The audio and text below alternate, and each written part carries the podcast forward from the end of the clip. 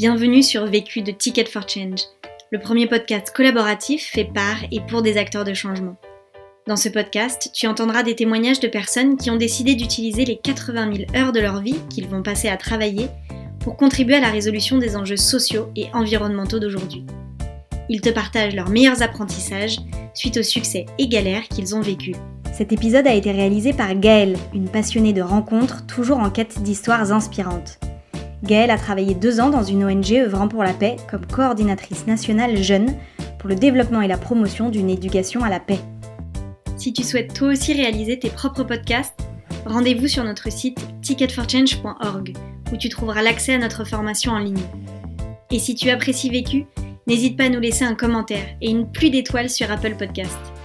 À jeudi prochain et bonne écoute. Je n'ai qu'une question à vous poser. C'est quoi la question ? C'est quoi le problème ?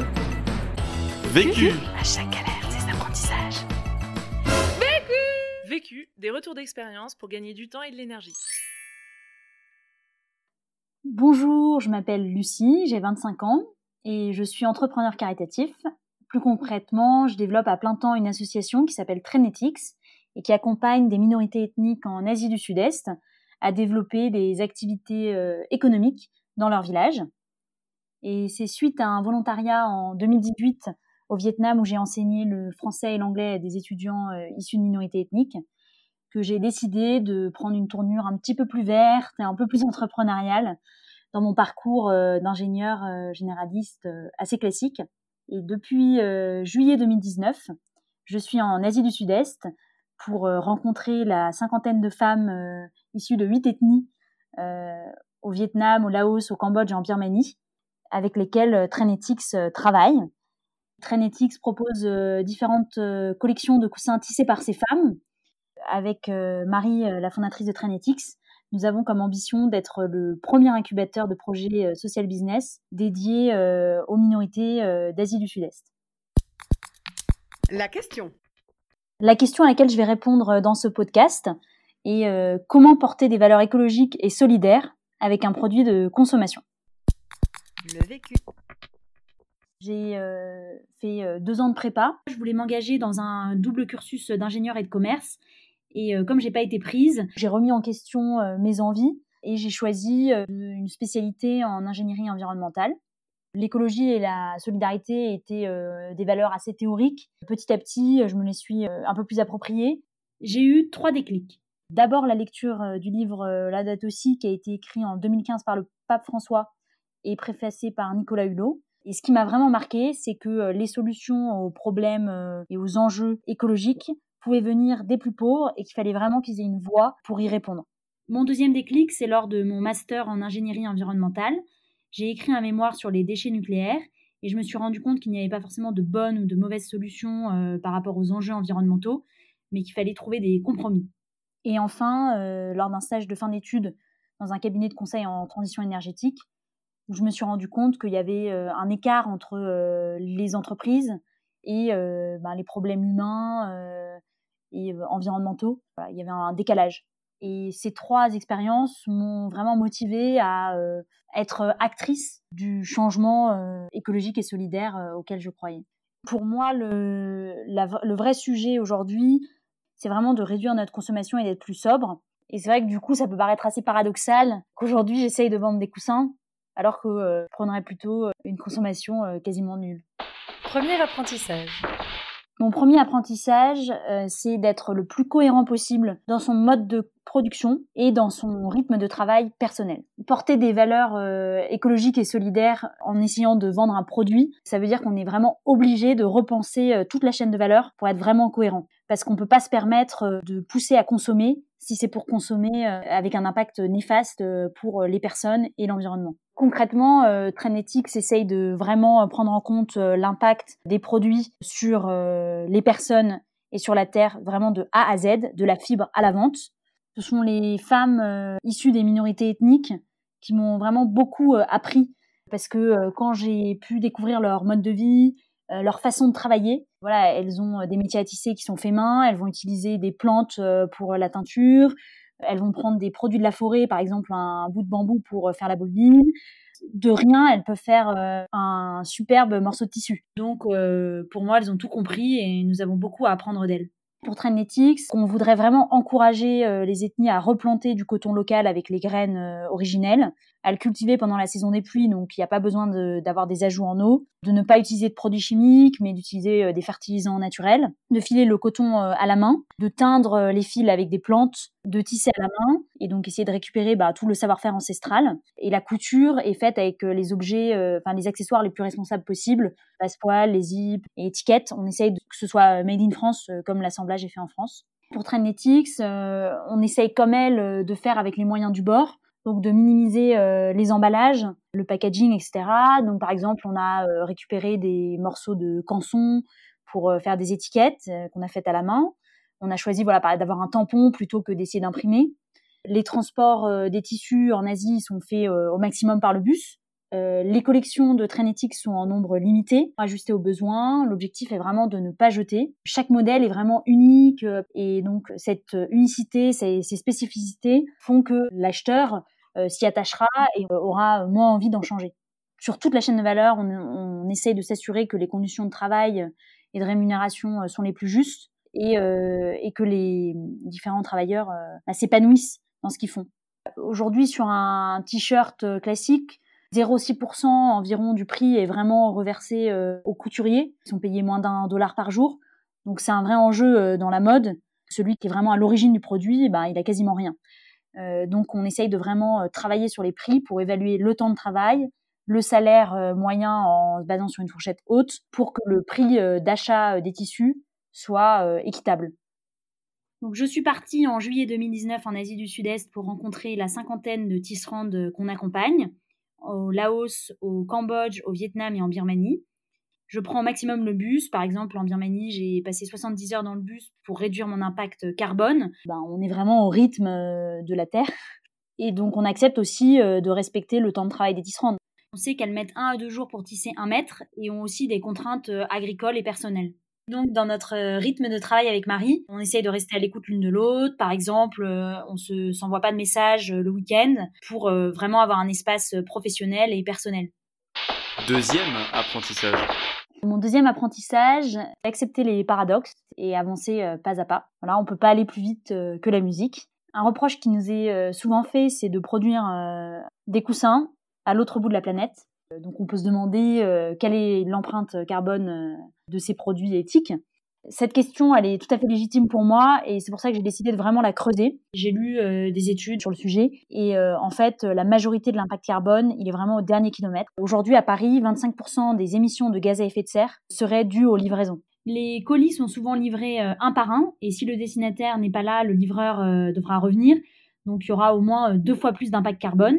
En choisissant la poste, on utilise un réseau qui est déjà existant et déjà optimisé et qui, en plus, a un système d'avis de passage. Un produit de consommation peut vraiment porter des valeurs écologiques et solidaires. Il y a quand même un grand enjeu, comme les pays pauvres aujourd'hui produisent pour les pays riches. Il faut aussi qu'on trouve des solutions pour les pays pauvres pour qu'ils produisent mieux. Beaucoup d'initiatives, elles se concentrent sur les pays développés pour qu'on consomme moins, qu'on soit plus vert, etc. On consomme local, mais du coup, qu'est-ce qu'on propose à ces pays en voie de développement qui sont aujourd'hui les usines du monde ? Parce que si on arrête de consommer en France, on va aussi créer de la pauvreté dans des pays en voie de développement. Et créer de la pauvreté, c'est aussi créer une forme de pollution.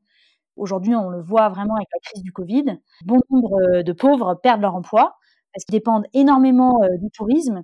Quand je discute avec ces populations, respecter l'environnement passe quand même après se nourrir, ce qui est quand même assez normal. Donc, donner un travail à ces populations permet à long terme de leur permettre d'avoir un mode de vie plus écologique.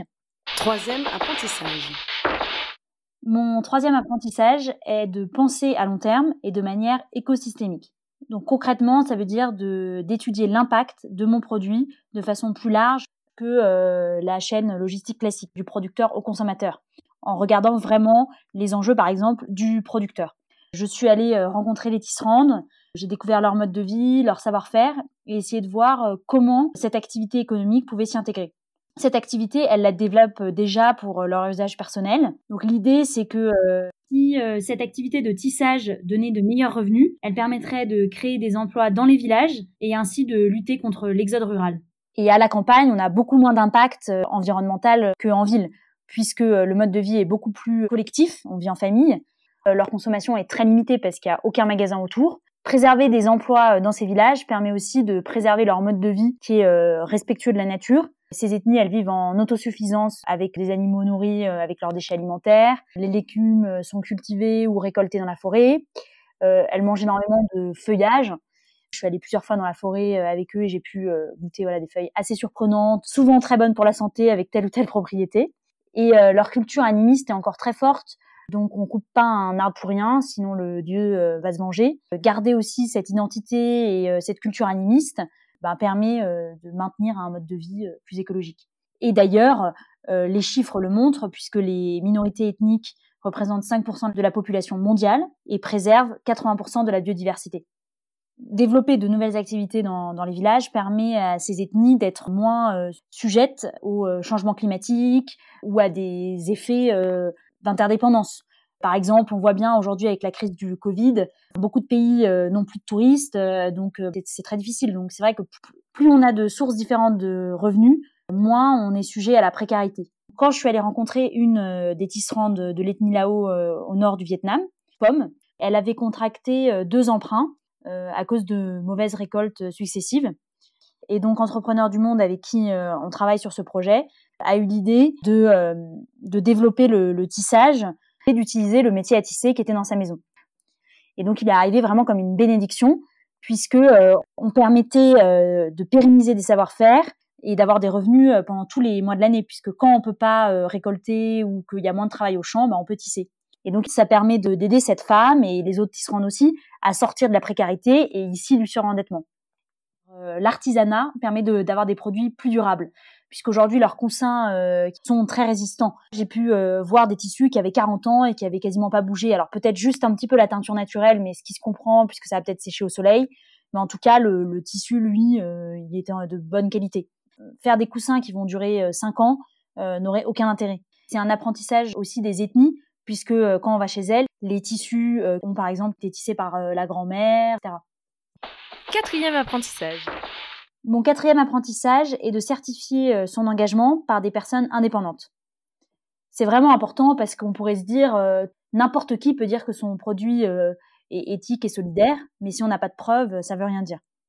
Pour avoir une reconnaissance extérieure, on a essayé de trouver un label qui n'était pas forcément facile quand on travaille avec des ethnies, parce qu'on n'a pas beaucoup de preuves. Elles ne savent pas toujours écrire ni lire, elles ont leur propre langue, la traçabilité n'est pas trop dans la culture, et peuvent aussi se fournir chez le voisin sans donner le nom du voisin. Et tout est très local et à petite échelle, donc des normalisations comme GOTS ou des normes ISO ont un vrai coût. Et si on doit faire ça pour chaque coopérative, ça coûte plus cher que les revenus qu'elle gagnerait en un an. Donc le label qu'on a trouvé aujourd'hui, c'est Label Empreinte, qui est un nouveau label qui essaye de vraiment regarder l'ensemble de l'empreinte d'un produit et qui nous a poussé à essayer de trouver des preuves matérielles. Je suis allée sur le terrain, j'ai rencontré Letiz Rande, j'ai passé du temps avec elle et j'ai découvert l'ensemble des étapes de production. J'ai pu prendre des photos, des vidéos, poser des questions, etc. Et aujourd'hui, on a une de nos collections qui est labellisée, les coussins Doc Mai, qui sont faits dans le nord du Vietnam. Et Label Empreinte propose aussi une étiquette explicative sur chaque matière première et étape de production. Et elle nous a permis de calculer qu'il fallait 2 heures pour produire simplement la housse de coussin, sans compter les temps de transport, l'intérieur de coussin, etc. Et dans cette démarche de labellisation, nous sommes aussi en train de signer un engagement avec Letiz Rande en termes de culture du coton pour qu'elle se soit bio, et aussi en termes de teinture pour qu'elle n'utilise aucun produit chimique. Et donc, ça va vraiment permettre de les responsabiliser dans la production des tissus. Une Letiz Rande responsable, c'est une Letiz Rande actrice. Et pour nous, c'est vraiment important que le producteur, que nos artisans soient acteurs des coussins et ne soient pas juste des employés. Et derrière, elles vont pouvoir aller démarcher d'autres marques et elles seront vraiment autonomes dans le développement de leur activité locale. Conseil pour gagner du temps. Mon conseil pour gagner du temps, c'est de faire appel à une aide extérieure quand on en a besoin. C'est pas la peine de réinventer la roue. Mon frère, qui a des compétences en audit, m'a donné un coup de main pour rendre plus propre la comptabilité et il a même fait un petit programme pour avoir des factures de façon automatique. conseil pour gagner de l'énergie. Mon conseil pour gagner de l'énergie, je fais une sieste souvent de 20 minutes après le déjeuner pour me rebooster. L'autre question. La question que je me pose aujourd'hui, puisque Trendethics c'est une association mais vend en même temps des produits, comment mieux positionner Trendethics entre une entreprise de l'ESS et une association d'empowerment. Vu, vécu, vaincu. Pour plus de vécu, clique vécu.org. Je voulais te dire, tu sais, on a tous nos petits problèmes. Vécu.